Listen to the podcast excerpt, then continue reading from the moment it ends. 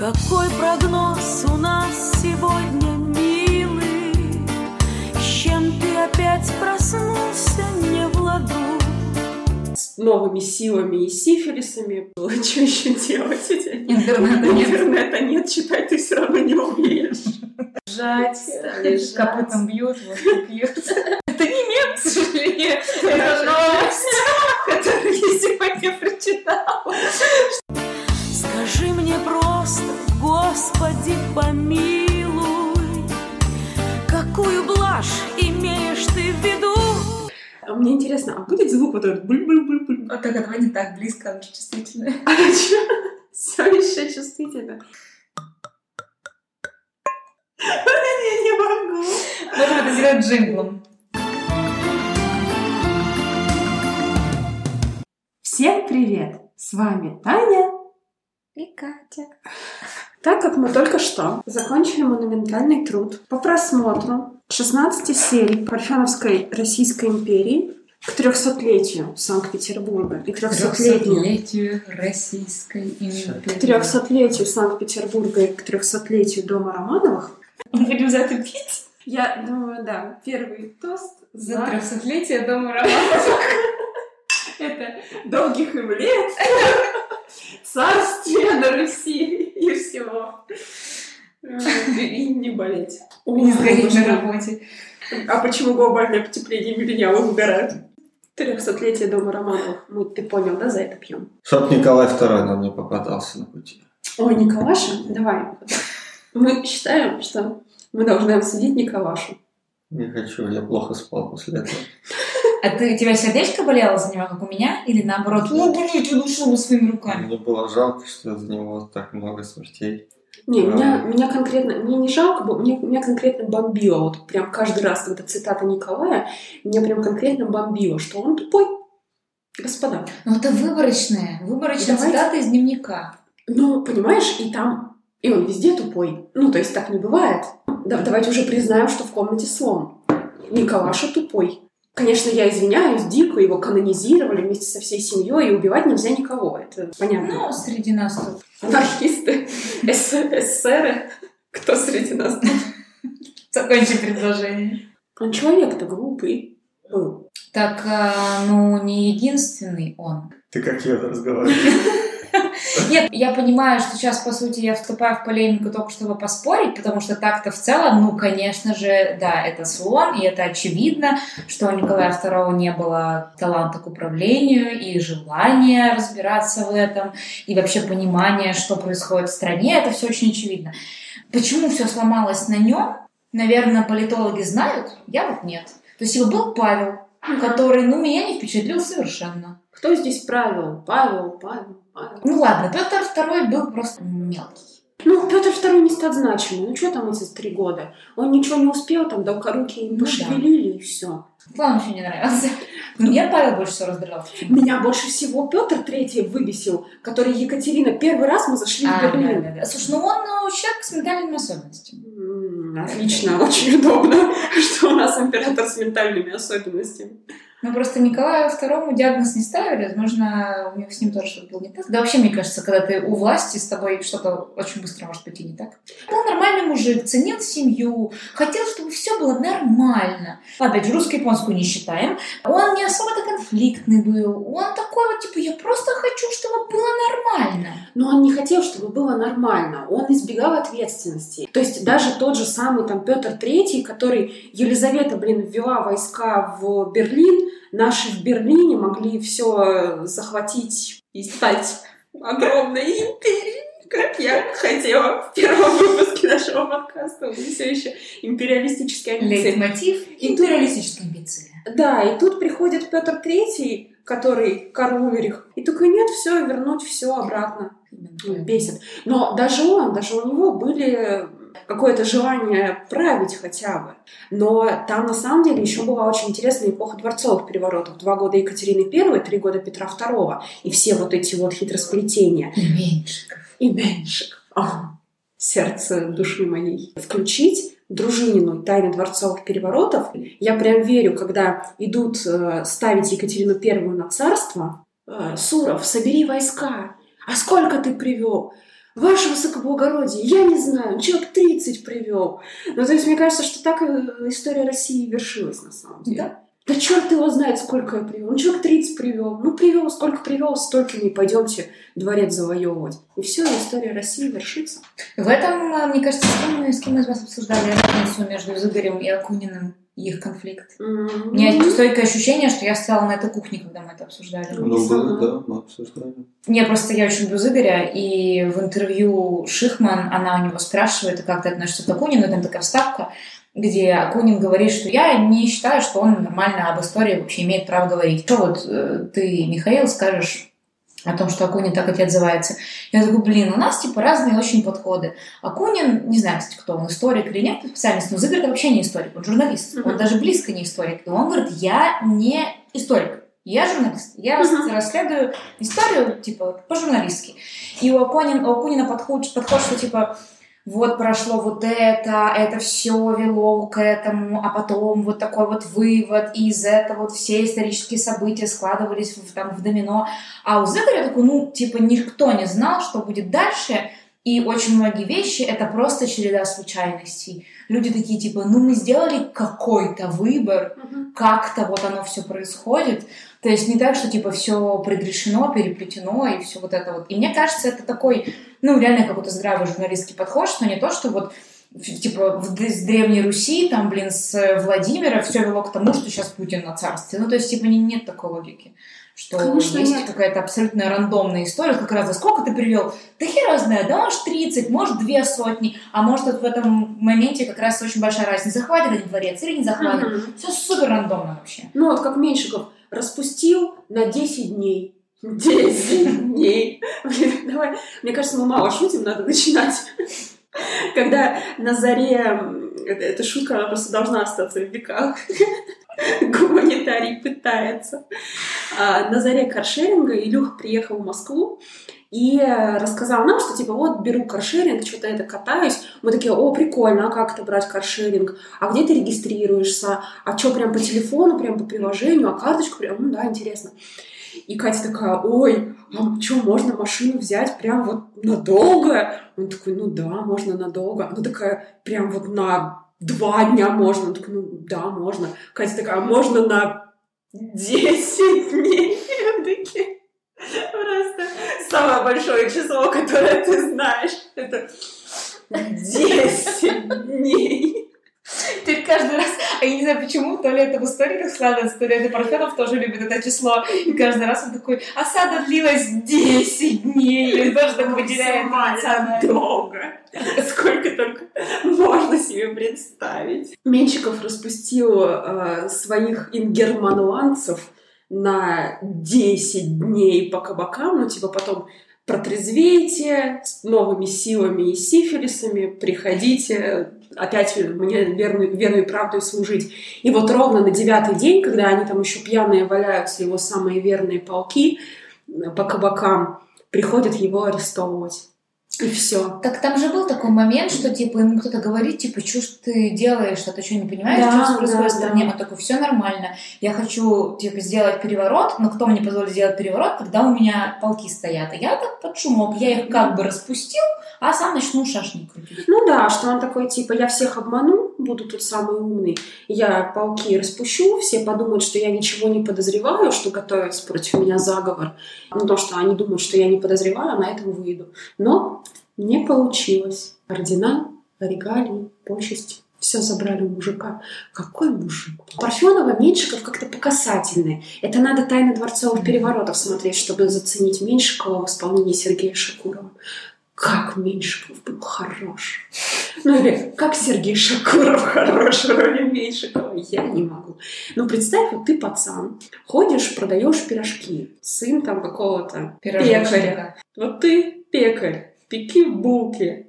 Сейчас какой-то мем был? Э, Да, это пусть говорят, там был э, парень С каких пор мы знаем мемы, пусть говорят? Ну, с тех пор, как они разверсились по интернету. Ну, товарищ адвокат, адвокат, мы же тоже знаем. Это Стас Давыдов, это Светлая. Ну и, в те же времена было это вот ты пекарь. Ну, был еще этот э, другой пекарь, который девчонку убил на квартире недавно. А, да. Повар там. был. Повар! Повар! Спрашивает повар. Да, вот было. Это. знаешь, да, Жень? Я говорила? Мем этот? Когда ты вбиваешь парень, мем, повар, у тебя есть новости двух типов. Первое, собственно, мем с поваром, а он в поезде в каком-то едет или что-то такое. А второе, это что у него в квартире нашли мертвую девушку. То есть, типа, этому мему сколько там? Ну, 10 лет, наверное. Чувак там вырос, ему уже около 20. Столбицы. Или, может быть, Какие жизни у тебя? То есть я как бы он два я сначала Ты, мем. ты стал мемом, а потом тебя Не-не, вроде как не он. Типа, вроде не он убил, а там передозировка наркотой или что-то такое. Ну, Она он, по-моему, ее типа скрывал, Ну да. прятал, там уже гнить начала. Да. Фу. Питер. Типичный Питер. Руки в мойке нашли. Вот, и ты приходишь к господину Лефорту, приносишь ему пирожки свежие. А он такой говорит, блин, отличный пацан, пойдем ко мне в услужение. Ты такой, ну, как бы, меня вот если отпустит мой этот главный пекарь, я пойду. Идешь, встречаешься с Петром Первым, которого, который к этому Лефорту ходит, потому что уважает его за то, что тот немец, много чего знает, интересный мужик. Сдруживаешься, Они Это- ровесники же, да? они, Примерно. они примерно ровесники, и самое главное, что они примерно одного роста. Там Петр 2 метра и Меньшиков почти 2 метра. То есть, возможно, Меньшиков просто был единственный человек, которого Петр видел в лицо все время. И он такой, ну нормально, я хотя бы его в лицо знаю. И они, да, вы становитесь лучшими друзьями, то есть он становится Петровской правой рукой, поднимается до светлейшего князя. Сейчас шутка, почему Дарвин называет свои руки. Нет, нет, нет. А кто такой Гексли, правая рука Дарвина? А хули он своим рукам имена давал? Титов опять скажет, что у нас перепись населения тут фамилиями разбрасываемся. Титов послушал э, наш с Таней первый выпуск подкаста, сказал, подкаст заебись, отлично, вот прям весь час пролетел, вообще с работы шел, и каждый раз хотел там то что-нибудь прокомментировать, то с вами типа в полемику вступить. Только непонятно, хули вы там какую-то перепись населения устроили, фамилиями в разные стороны разносить, я не знаю, кто все эти люди. А мы в какой-то момент начали разговаривать про Саву Морозова, про писателей там каких-то, и Саш такой простой кемеровский парень, такой, я не знаю, кто все эти люди. Чего там устроили перепись населения? Потом возвеличиваешься до светлейшего князя, садишь на э, трон императрицу, которую тебе надо, потом садишь на трон маленького императора, которого тебе надо, и потом этот пиздюк, 14-летний, тебя ссылает, и ссылает не просто там в твое имение удалить тебя, а в Сибирь, в Березово. И ты- по Тюменью? под Тюменью, да. Конкуренция. И ты умираешь в нищете и безвестности. И могилку даже его смыло. И теперь даже нет его могилки. Но всем, кто уже успел расстроиться, я хочу рассказать. Давай, Жень, уходи, пока не поздно, уходи, беги, спасайся. Давай, сейчас Женька уйдет, я расскажу, о чем мы с ним вчера говорили. Да-да, давай. О чем мы с тобой вчера говорили? Тебе надо послушать этот подкаст, чтобы узнать, о чем мы вчера с тобой говорили. Заманчиво? Заманчиво. Я хочу сначала всех, кто уже оплакивает судьбу Александра Даниловича, когда он умер, он и старшая дочь, которая была невестой маленького императора Петра II, маленького негодника Петра II, вернула младшую дочь и сына Меньшикова. И князья Меньшиковы были, ну, все титулы вернула отцовские, ну, кроме, понятно, там, светлейших всяких но родовые вернула, что они снова князья стали. И по мужеской линии ветвь Меньшикова закончится только в 1896 году. Будет какой-то князь Меньшиков, который вот еще в русско-японскую, получается, успеет повоевать. И на нем закончится по мужеской линии Меньшикова. Когда в детстве смотрела «Тайны дворцовых переворотов», мне так грустно стало, что такого великого человека, его сослали всю семью, и они там, ну, я не знаю, все поумирали или смешались, стали какими-то Ну, ссылать великих людей это очень по-нашему. Да.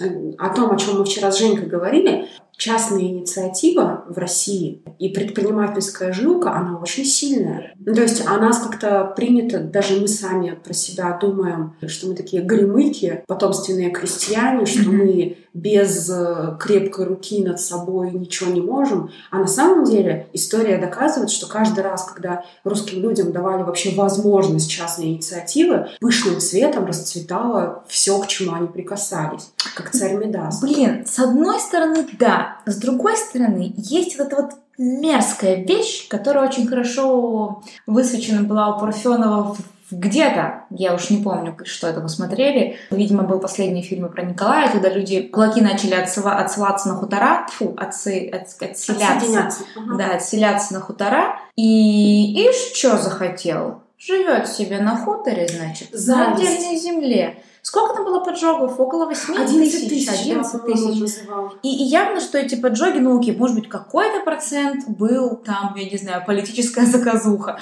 но явно большинство это типа, ну чё, блин, какой Нет. умный. Смотри, я вот вкапывалась в историю своего рода, мне отец рассказывал, прям как вот оно все было, с, ну, такой, с бытовой точки зрения. Не вот цифры статистики, а вот оно, наш род. Был, э, получается, мой прапрадед Никон, вот у него три сына. Я начала это слово пропивать. Начала пропивать, потому что я задумалась, а патриарх ли он был? То есть Никон-то понятно, реформа, а патриарх ли? А был ли мальчик? А вроде да. Вроде да. Сойдемся на вроде. Сойдемся на вроде. Сходитесь. Все мы вроде сходятся. Это в пику к мему. Нет, не мем. Это не мем, к сожалению. Это новость, которую я сегодня прочитала, что бабушка в Архангельской области перевела на восстановление МММ 4 миллиона рублей. Не это наша жизнь. Посмотрела обзор на все рекламы МММ. Ну, вот этот вот Леня Голубков, который жене сапоги купил. Да, да, да. А потом там следующее. Купил жене сапоги, дальше шубу справлю. Это потрясающе, это бьет прям вот идеально в потребности населения. У русского человека всегда какая-то вот особая была вот именно к сапогам. Сапоги хорошие. Что это прям, это дефицит. То есть один солдат умер, другой с него что снимает? Сапоги. Потому что хорошая вещь кожаная. Не знаю. Не знаю, отвалится это когда-нибудь или нет. Было э, у прапрадеда Никона три сына. Степан, Петро и Иван. Петро это вот мой прадед, а Степан был старше. И они были мужики все трое работящие. И вот они, когда как раз кулаков разрешили, они отделились. А в принципе, если один мужик есть рукастый в хозяйстве, это уже как бы он и дом поставит, и все наличники на окнах резные будут. Потому что что еще делать? Интернета нет. Интернета нет, читать ты все равно не умеешь. Надо чем-то заниматься. Помнишь, мы когда в, это, в Лисьей бухте были, без интернета, без всего, мы в первый же день часа, не знаю, через четыре после того, как в море поплавали, мы уже стали от палатки камни складывать, дорожку из камней к морю, потому что надо чем-то заняться. Никому не нужна эта дорожка из камней на песчаном пляже от палатки к морю, но надо чем-то себя занять. Ну вот, а тут три мужика сразу. Все здоровые, крепкие, не пьющие. У них и поросей держали, и курей, и коровка вроде даже какая-то там была, может, и не одна. И потом приходит разнарядка, что э, надо три семьи отправить куда-то там. То ли это Курганская область была, то ли куда-то поглубже. А в где они были изначально? Вот я не очень уверена. Черноземками. Ну, ну да, ну в общем, на самом деле они тоже были не на югах факт, но может быть где-то поближе там к Уралу, ну какие-то вот в общем чуть более обжитые такие места. И вот куда-то, короче, Курганскую область надо типа снаряжать три дома. И вся деревня такая, пусть эти едут. А что они тут устроились так хорошо? Иван, младший брат, он только женился, видимо, молодая жена в ссылку в Сибирь с ним не захотела, и они ночью, под покровом ночи, братья их снарядили, упаковали и отправили куда-то скрываться. И с тех пор Ивана больше никогда и не видели. Ого. Вот это саспенс. Вот. А Степан с Петро, они поехали а вот в деревню Требушинная Макушинского района Курганской области. А индекс помнишь? Там нет почты. Только лапка голуб- голубя. Поехали туда, и один там стал даже, ну, он, он еще и слегка грамотный был, Петро, Вот по-моему. какая почта, в принципе. Степан, Степан, по-моему, более смирный, и он э, так и работал. Петро тоже поработал, но большевики пришли, стали жать, он что-то стал, короче, против них, и вот Ты его- понимаешь, что сейчас можно тебя наложить на бит Кровостока? Пришли, стали жать, копытом бьют, вот пьют. Давай, давай, сейчас я представим, что я в этот момент накладываю бит Кровостока, рассказываю историю своего рода. При- пришли, стали в Петро стрелять, вторая в щеку угодила, косой мудила. Аньки дал на клык. Бля, мы умели отдохнуть красиво.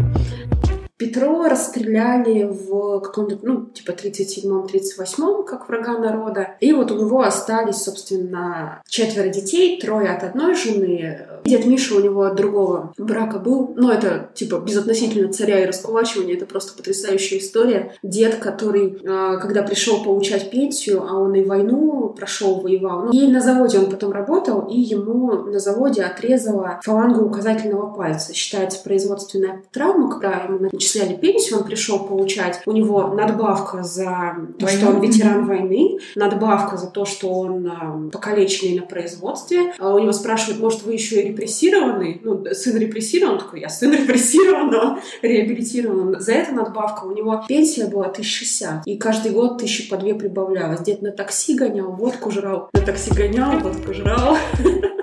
Он умел отдохнуть красиво. Да. Эм, Смысл коллективизации, раскулачивания был именно в том, что есть э, мужики, которые сами ничего не умеют и делать не хотят, а есть те, кто умеют, делать хотят, естественно, у них все водится. Так давайте у них все заберем и на всех размажем. И так как ленивых больше, логично, что тех, кто хочет все размазать поровну, их Их больше. Мгм. При этом, ну, как бы гасится частная инициатива, при том, что она прекрасна, что при Николае Первом, что при всех Александрах, при Николае Втором, все вот эти истории, Верещагин, который в одного поехал и все вологодское производство масла и молока поднял. Справка. Верещагин. Брат художника Василия Верещагина, который воевал на... Да, везде. Но он в основном Он не там вот- воевал, он, наверное, просто тусовался с ними там и с, с ними там и писал. Нет, он военный был. Он был военный? он воевал, он в русско-турецкую точно, в какую-то из. И он там вот в Самарканде. Эхо войны это из Самарканда, я так Это из понимаю. Самарканда. Это вот когда туда на Индию шли при Александре... М, Или втором. Или втором, или При. Александре, когда Пушкин родился в 1812 году. Картина «Апофеоз войны» его самая известная. И не помню, как называются эти голубые двери. Очень Голубые красивая. Очень красивая картина. Там вот такие... Вот такие показываю я. Таня, давай, Таня делает жесты руками. На что вот это похоже, как это На описать? эту, на шапку Витязя из сказки о золотой рыбке. Ну, хотела сказать, на развернутый геральдический... Например. Или на винный бокал ножкой вверх. Ну, в общем, Это более понятно нашей аудитории. Так вот, на что? Вот, и там такие голубые двери, и стоят два стражника с пиками.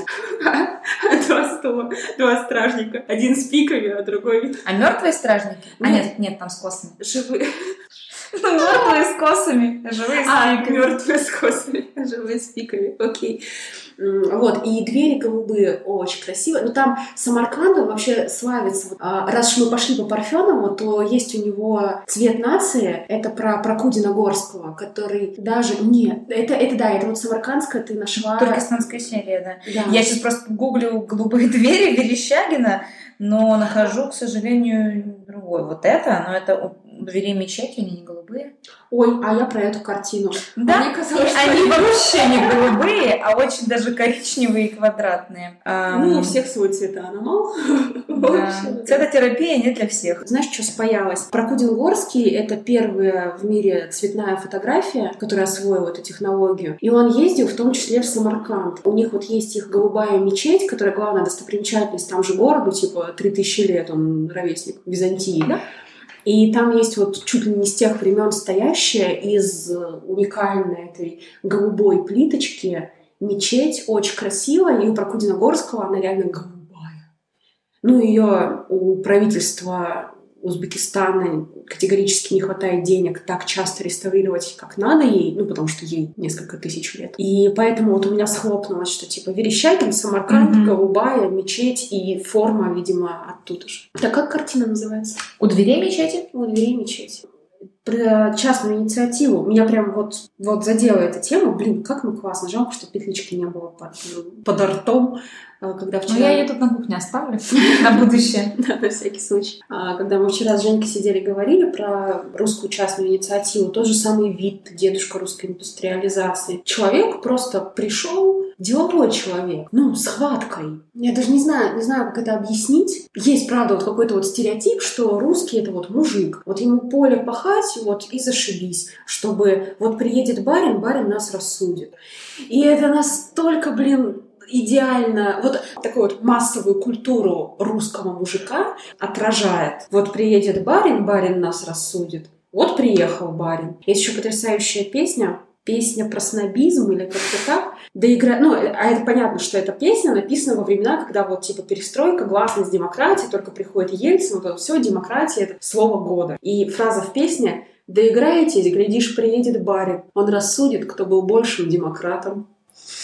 Неплохо. Неплохо, вот сейчас все переплетено. Он рассудит, кто был большим демократом. Я люблю такое. Ну, это, это реально, это песни, которые надо слушать со словарем. Главное, чтобы его тебе потом в морду он не прилетел. Я уже много говорила, мне кажется, люди соскучились по твоему голосу. Да, отлично. Сидишь на самоизоляции с умным человеком, и вам нечем заняться. И вы берете любую энциклопедию, открываете ее в произвольном месте, выбираете там строчку, страницу, что-нибудь еще, тыкаете пальцем в произвольное слово и должны его назвать, а человек должен... Умный. Да. Сапиентисат. Сапиентисат. Должен сказать, что это. Вот. Очень скучная игра. Да, давай, давай. Самая скучная игра в мире. Это, Просто игра становится смешной, когда можно пиздить друг друга словарем. это, знаешь, это как сколько, сколько клевых тусовок начиналось со слов «давайте поиграем в эрудит». Ни одной. И в этот момент я встаю и говорю, ну я люблю эрудит. Да, но ни одна клевая тусовка не начиналась. Но если в конце пиздить всех полем для эрудита, Блин, да. Ну, это так же, как шахматы. Они тоже становятся интереснее, если ты Остап и играешь на 50 досках одновременно, а потом тебя пиздят всеми васюками. всеми васюками. Пока еще старыми. Кто-то вспоминает. Кто бы это мог быть? Не знаю, не знаю. Да, эта мысль, она должна остаться в веках. Мне кажется, она будет записана у меня. Про русскую частную инициативу. И когда мы с Женькой говорили про то, что ну, тол- только дай, на самом деле, этим людям свободную делянку, где они смогут развернуться, и они начнут разворачиваться, потому что есть это в нас предпринимательская жилка к текущему кризису. Только последние 30 лет нас готовили, мы нарастили тоненький-тоненький жирок вот этих людей с предпринимательской жилкой, готовых брать на себя ответственность. И Женька сказал, что типа, ну, я сказала, что в Союзе не было возможностей для развития в себе предпринимательства, внутренняя миграция, внутреннее предпринимательство. Не было возможности для развития, и Женька такой, ну, как бы, а в 90-е все вот эти вот люди, я говорю, ну, так они хапали. Они же, это большая разница между тем, чтобы захапать себе и взять на себя ответственность. И вспомнила, как, когда при Николае II большевики ворвались в кресты, уголовники сразу убежали, политические попросили ружья. Идеально. И, и так и до сих пор есть. Есть люди, которые, да, там грабят, разрушают, ну, а есть люди созидатели, готовые брать на себя ответственность. И возвращаясь, Парфенов э, об этом говорит каждый раз, но он же вообще такой гедонист, большой ценитель хорошей кухни, но я и на себе могу сравнить. Казалось бы, ты едешь в Европу, и ты думаешь, вот уж поем нормально, вкусной еды, какой-то интересной. Это. Приезжаешь в Европу, это просто еда, ну типа горячие, Да, ладно. я думаю, что это очень сильно разнится от страны к стране, от города к городу. Ну, я не слышала ни одного плохого отзыва о кухне, ну, прям такого негативного, типа еда как еда про Италию, например. Нет, ну да. Италия — это место, где живут. Италия место, где жрут, но я там не была. Грузия место, где жрут. Просто Ну, Грузия вкусно. не С Европа. Там вкусно все. Вообще невозможно. Я не знаю, как они это делают. Но просто смысл в том, что ну, вот в ту же самую Прагу мы приехали, а, мы ходим по, ну, типа, трипадвайзеровскому топу ресторанов, заведений, в какие-то, которые там специально посоветованы кем-то где-то в путеводителях, что это вот именно аутентичная кухня. М, Приходишь туда, и это, ну, как бы просто еда. Она не становится впечатлением. При том, что в Москве полно, в Москве и в Питере полно мест, которые еда как впечатление. Да в Новосиле библиотека дискотека. Приносит блюдо и делает из него шоу. Оно там с жидким азотом как-то подается. Прям еда впечатление. Это высочайший уровень. И именно потому, что сфера услуг — это отрасль, ну, где нет государственного участия вообще. То есть это чистая зона предпринимательства российского. Ноготочки, опять же. Ноготочки, опять же, ноготочки нигде не делают так хорошо, как в России и в ближайших. Прям огромное. Мне кажется, все об этом знают, но я на всякий случай расскажу. Были прям опросы из серии, вот девчонки уезжают в Штаты, а, ну, уезжают и сами по работе в Кремниевую долину, и там со своими мужьями уезжают. Ну, и там, короче, собирается в Фейсбуке, по-моему, есть группа а, «Девчонки северного побережья». Там самая большая боль — это то, что мастеров маникюра просто нет. Те, которые вот штатовские или европейские, они тебе там пальцы отрежут. А ты привыкла к русскому сервису, где тебе вычистят там всю кутикулу, где сделают аккуратно, красиво, ты еще месяц с этим сможешь ходить и фотосессии устраивать с моим бровком и ноготочком. Ну, то есть, где вот есть чистое предпринимательство и нет государственного регулирования, там пышным цветом цветет качество мирового уровня. Просто дайте свободу предпринимательству. Но у нашего правительства, которое все дедушки социалистического склада, нет вообще такой ценности к предпринимательству. Там самих по себе предпринимателей нет, их всех оттуда удалили, да. чтобы, не дай бог, там был кто-то инициативный. И поэтому власть-то и передать некому. Ох, что будет, Танька, ох, что будет. А если вот путинские двойники закончатся, дальше что? Дальше начнут на 3D принтерах маски печатать. Просто в любом случае будет плохо. Мы были в молодежной организации, и президент вот этой организации называется LCP, Local Committee. Ну, слишком скучно, не буду объяснять. Да, не нужно. Короче, у организации есть президент, есть вице-президент. Каждый год они избираются. Новый, новый президент, новый вице-президент. И если к власти приходит президентом тот, кто не был вице-президентом, то он набивает все возможные шишки, косяки, ошибки собирает, делает все очень плохо. А если приходит тот, кто был вице-президентом, президентом. То есть он наблюдал, по сути, изнутри работу президента, и он знает, что надо делать, какие-то уже косяки видел, наблюдал и понимает, что вот так и вот так их можно избежать. Но эта штука называется, блин, опыт. И сейчас в государственном аппарате нет людей ну, достаточно сильных, э, инициативных и умных, которые могли бы президентом стать, уже там перекладывая на уровень страны. При этом, если встанет на позицию президента кто-то,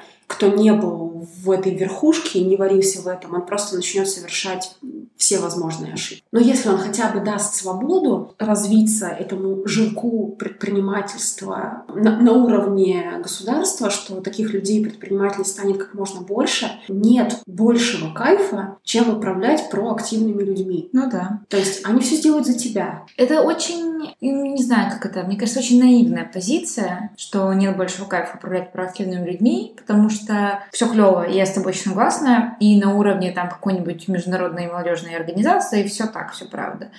Но, блин, возьмем страну, и мне кажется, что если ты хочешь как можно дольше оставаться в правящей верхушке или хотя бы получать всевозможные блага, то тебе супер невыгодно, чтобы были проактивные ребята. Я, я только про одну сторону медали сказала, что ими очень легко управлять. Ну, то есть, как это выглядит, когда люди сами по себе проактивны. Им главное не мешать. Им главное не мешать. Ты можешь отпустить бразды правления, полностью доверить им. Ну, вот первое правило руководителя — нанимайте людей сильнее себя, которые лучше шарят там, в тех направлениях, в более узких, которые вы организуете. И они сами принимают на себя инициативу, они рады этой инициативе, и они с тебя снимают весь геморрой. Но Вторая сторона этой медали, что тебе нужно быть для этой структуры полезным. Эта структура должна понимать, что ты несешь в себе для нее пользу чем-то, снимая с нее тоже какой-то там административный, допустим, геморрой. До тех пор, пока проактивные люди понимают, что ты для них ценен, они оставляют тебя на твоем месте. Конечно, они могут снести тебя в любой момент. Но в этом и высший смысл. То есть чиновник — это слуга народа, это не просто так термин. Депутат — это высокоуровневый ЖКХ ЖКХшник. То есть вот задача ЖКХшника, чтобы как бы в доме все было нормально, там трубы не прорывало, газ ну, безопасен был, не подорвался, чтобы никто во всем доме. Перестаешь быть этой системе полезен, то дождь и снег любое время года надо благодарно принимать. Ну, значит, ты принимаешь, что больше ты этой системе не нужен на этом месте и меняешь свое место. Это не значит, что ты плохой. Но я думаю, что ну, хотя нет, наверное, наши чиновники работают с психотерапевтами, но какими-то не теми психотерапевтами они работают. Кстати, не знаю, мне очень интересно, очень прям реально интересно, у какого процента высокоуровневых политиков в нашей стране есть психотерапевты. Потому что когда я еще была в где-то в Латинке, мне Леночка из Петербурга скинула пост про то, что высший церковный чувак в Аргентине ходит к психотерапевту и рассказывает, Ага. что, что он вообще, как он к этому относится. И,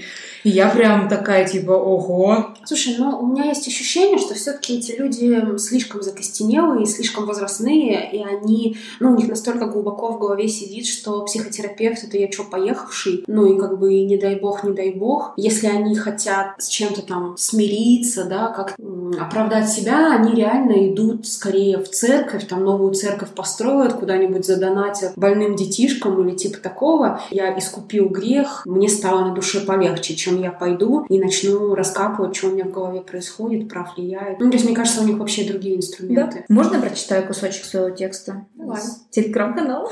Будущий Папа Римский рассказал о том, что в 70-е, в период установления военной диктатуры в Аргентине, когда он был священником иезуитского ордена, в течение шести месяцев раз в неделю посещал психоаналитика, чтобы прояснить для себя некоторые вещи.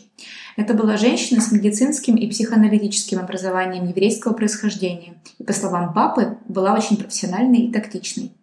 Конечно, как служитель церкви я связан ограничениями, но не духовно. Здесь меня ничто не пугает, отмечал папа. Также он рассказал, что перед своей смертью его психоаналитик пожелал увидеться с ним, но не для получения религиозного благословения, а для духовной беседы. Никого не уд- не удивляет, что аргентинец по происхождению папа Франциск проходил психоанализ, ведь Аргентина вот уже несколько десятилетий считается международным психоаналитическим центром. Здесь самая высокая концентрация психоаналитиков на душу населения. минуточку.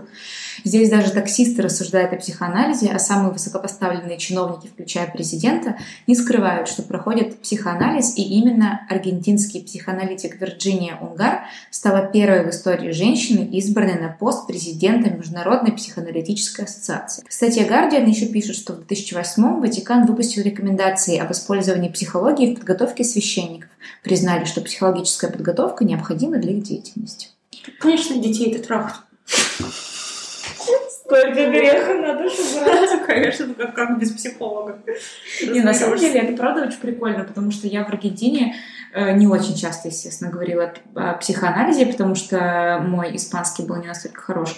Но насколько я успела уловить по каким-то общим тенденциям, реально у всех людей, с которыми я мало-мальски общалась, они такие, ну да, ну я вот там ходила к психоаналитику, ну потом перестала, или там, а я вот до сих пор хожу, или а я вот ходила, но потом мой психоаналитик переехал, я ищу нового. Ну, то есть у людей был опыт, даже если он не продолжился, даже если он не какой-то супер счастливый, он хотя бы был. Я не знаю, есть ли статистика, сколько людей в России хоть раз хотя бы попытались. Мне кажется, это очень маленькое количество. И как бы ладно, окей, мы не о людях в России, все же там это вопрос дохода, это вопрос, ну, это стигматизация так или иначе, Мгм. особенно мужчин, типа, Мгм. что, к какому там сгоправу пойду. Да, да, да. А вот если возвращаться к политикам, ну то есть так или иначе, наверное, никто, я имею в виду среди политиков, не отрицает, что довольно стрессовая штука. Ты владеешь мнением народа, тебе нужно в идеальной картине мира как-то делать так, чтобы люди в твоей стране жили лучше. Какие-то моральные дилеммы у тебя может быть. Может быть, ты политик от какой-то оппозиционной, депутат от оппозиционной партии, и тебе там как-то сложно. И вот интересно, что у них там с психоаналитикой, есть ли какой-то штатный психотерапевт, если нет, то есть ли личные.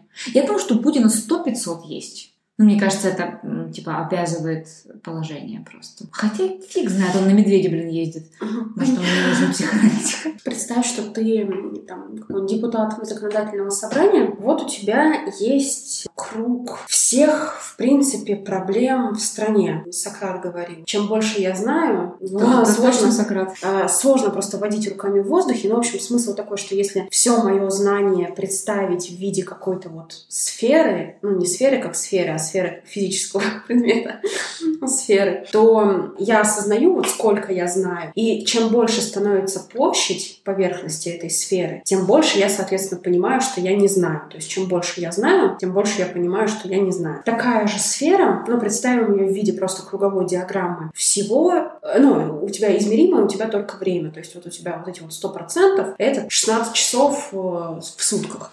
допустим, что 8 часов ты спишь. Ну, а как же Вот на эти- работу доехать с работы? Давай не будем брать 16. Это Ну, я, это, это вообще не про, не про цифры, я Окей. так для примера.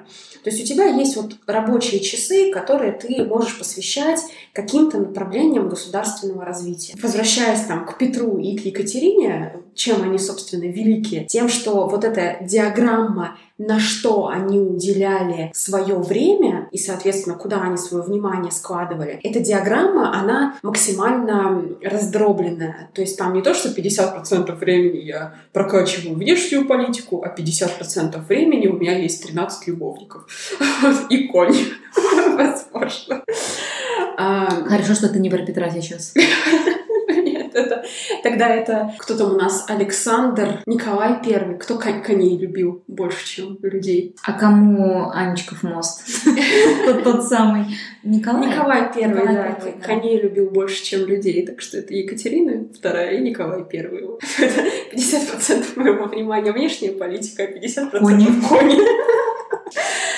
А, Так вот, что у Петра, что у Екатерины, эта диаграмма была максимально дробная. Он такой, о, и построгать интересно, и флот И зубы наладить, вырвать. и зубы вырвать, и бороды остричь, и черноморский флот, и выход к Черному морю получить, и внутреннюю политику, и внешнюю, и все интересно, и город новый построить, и дома, и а Но он совсем был просто вот увлекающийся. От Екатерины II у меня больше такое впечатление, что она была более системная, но она также вот ма- максимально узенькие кусочки этого пирожочка какому-то там виду деятельности какой-то части государственного управления. И вот если ты чиновник, уже подразумевается, что у тебя там эта вся диаграмма сужена. Чиновник только по части просвещения, и ты можешь ее для себя дробить. Но если у тебя советское мышление, ну, советское в плохом смысле, что как бы закостенелое такое, застойное, тебе не хочется, чтобы уделять внимание и графике, и уличным фестивалям,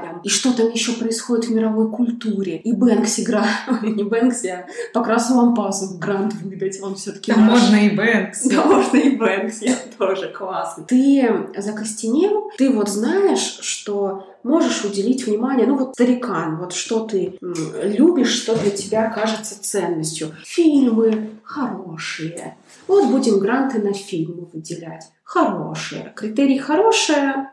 До свидания. Мост построил. Мост построим, да, крымский. Когда ты э, президент с таким э, закостенелым, застойным сознанием, у тебя тоже огромную часть этой диаграммы отъедает имперские амбиции, что вот надо Крым, надо Крым субсидировать, мост построить, хороший, большой мост. И дать еще награду а, героя России, да, вот мы с тобой недавно да, читали. Ротенбергу. Пиздец. За Крымский мост. И строителю какому-то. Вот. Два человека. Мгм. В стране. Ладно. Дали награду 19 что ли марта Героя России Ротенбергу за мост Крымский. Ну, Крым- сделай вставку для тех, кто, как я.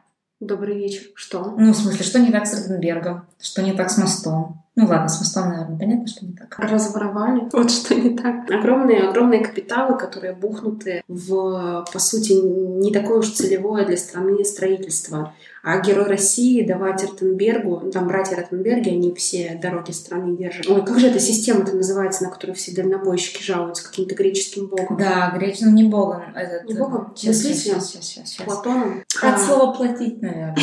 ареал внимания вот большой на то, чтобы там остаться в веках, твоя ценность, да, там империалистические амбиции. Это для тебя ценность. С точки зрения народа, эта диаграмма ценностей может быть вообще кардинально другая. Ну, то есть факт, что для там 98% твоей страны, жителей твоей страны, этот мост — это вообще не ценность и не фокус внимания. Но фокусы внимания с народа не собираются, потому что, ну, как бы, кому это черно интересно. В идеале это вот с мест собрать эту ценностную диаграмму, ну, то есть с точки зрения системы автоматизации, которых я продавала. Мне кажется, мы это вырежем из подкаста, потому что это слышно, но вот мне хочется сейчас тебе это Давай. рассказать. Но госпредприятие, значит, объясняла. Закупки планируются на год вперед. Мгм. Ну и на местах слесари говорят, что там в следующем 2020 году нам понадобится на цех три паяльника. Мгм. А три паяльника примерно, ну, вот такой вот суммы, там на Яндекс.Маркете посмотрели, там по 600 рублей. Один сломается, на всякий случай давайте 4 паяльник и подает. Бумажку, какой-то заказ, в общем,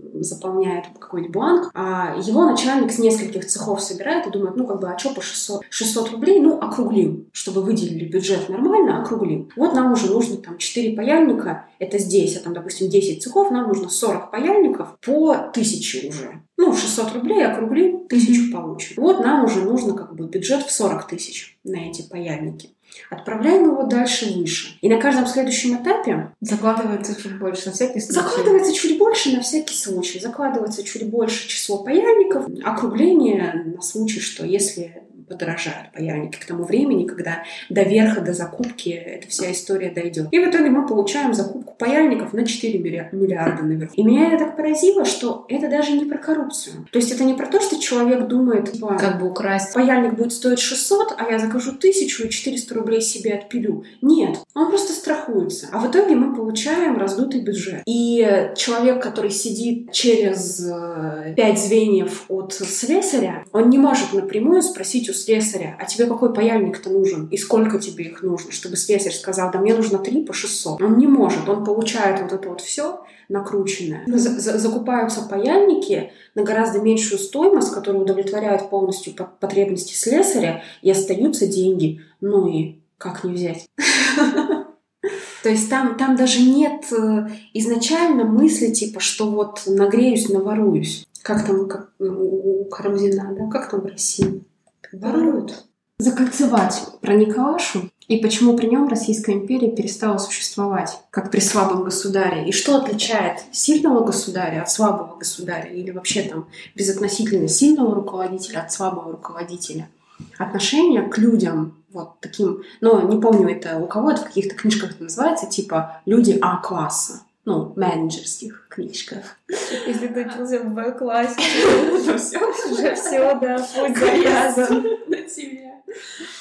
Когда Столыпина убили, в театре застрелили, и Николай это видел, тот посмотрел, ну, ёбаный сюр, грохнули э, со сцены «Боже, царя храни», что спасибо, в царя не попали. А Столыпин был гораздо ценнее. Это был последний человек, который был способен дом Романовых сохранить и вообще монархию, и вообще избежать революции. Э, В дневнике Никол... ну, или в письме там Александре Федоровне, уж не помню, Николаша пишет, убили Столыпина, Татьяна с Ольгой испугались. Дочки. Дочки старшие, да, были на спектакле. Девочки плакали всю ночь. Девочки, блядь, плакали. У тебя убили единственного министра, который был способен избежать всей вот этой вот кровавой резни. Еще не сорваны, сука, погоны и не расстреляны полки. Последнего министра кончили у тебя. А я такой, «Ну, девочки плохо спали. А там еще в конце какая-то смешная была заметка, типа, сегодня обедал с матушкой. Да, да, да. Еще бы написал, чем обедал. Существовал бы Инстаграм, он бы запостил не смерть Столыпина, а А так и выглядит наша жизнь, Тань. Мы постим не смерть Столыпина. Ого, может, потому что ну, Столыпины при нас не умирают. Это Нет, ну ты не понимаешь. низковато, низковато летаем. Это государь, не ценящий людей и не ставший великим, расстрелянный в Ипатьевском доме. И государиня, вернемся, ценящая людей. Суворов. Кто ты без Екатерины? Генерал? Филантроп? Фи- Филантроп. Когда Суворов взял крепость, Измаил, по-моему, он взял, долго ее не могли взять, и он отправил Екатерине об этом телеграмму. Написал там «Оберфельд-генерал Суворов, Екатерине II, Измаил взят, Екатерина II Суворову, ура, фельдмаршал». Тонко. Да, это называется ценить людей, которые делают благополучие этой страны. И понимать, что ты не своими руками ее делаешь, а руками вот этих людей. Бэм. Красиво. Давай теперь отбивочку. Мне кажется, учитывая то, что Питер-то это главнее всего. Главней всего погода все другое